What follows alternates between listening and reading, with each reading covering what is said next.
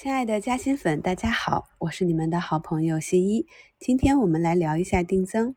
今天主要聊的是定向增发，非公开发行，是指向有限数目的资深机构或者个人投资者发行债券或股票的一种投资产品，有时呢也称作定向募集或者私募。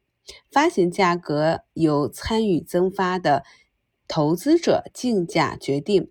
该融资方式呢，比较适合融资规模不大、信息不对称程度较高的企业。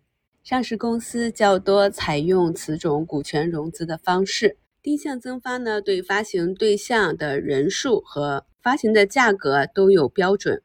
比如说，发行价不得低于基准日市价的百分之八十；发行股份的六个月内不得转让，也就是限售；大股东认购则为十八个月。用途呢，需要符合国家政策，上市公司及高管不得有违规行为。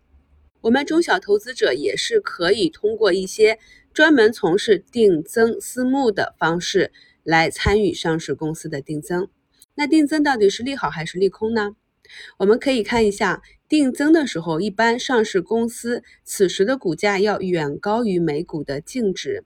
那当财务并表之后，每股的净资产就有所提高，所以呢，即使不参与的股东也享有增厚每股净资产的权益。公司的资本公积金丰富，就有了日后资本公积金转赠股本的可能。同时呢，上市公司在增发时，从参与增发的机构投资者那里拿到的资金，可以用于公司投资新的项目，培养新的盈利点，来增加回报股东的能力。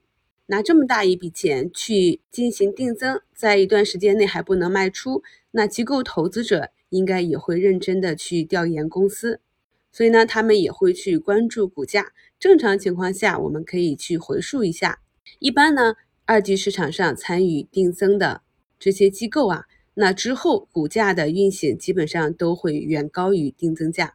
当然了，在过去牛市顶端发行的。定增的股票啊，也有参与定增亏损的可能。毕竟投资嘛，就是有风险和机会并存。定增呢，有几个比较重要的日子：增发预案日、增发股东大会决议公告日、发审委审核结果公告日、证监会核准公告日。那按照我的经验呢，一般核准的这个日期啊，股价可能会有一个短幅的上涨。最后就是增发上市日。那如何去查询呢？大家可以打开同花顺软件啊，找到一个问财，可以输入股票名加定增，就可以看到详细信息。那这个贴图呢，我也在本节目中给大家贴出来，方便大家学习。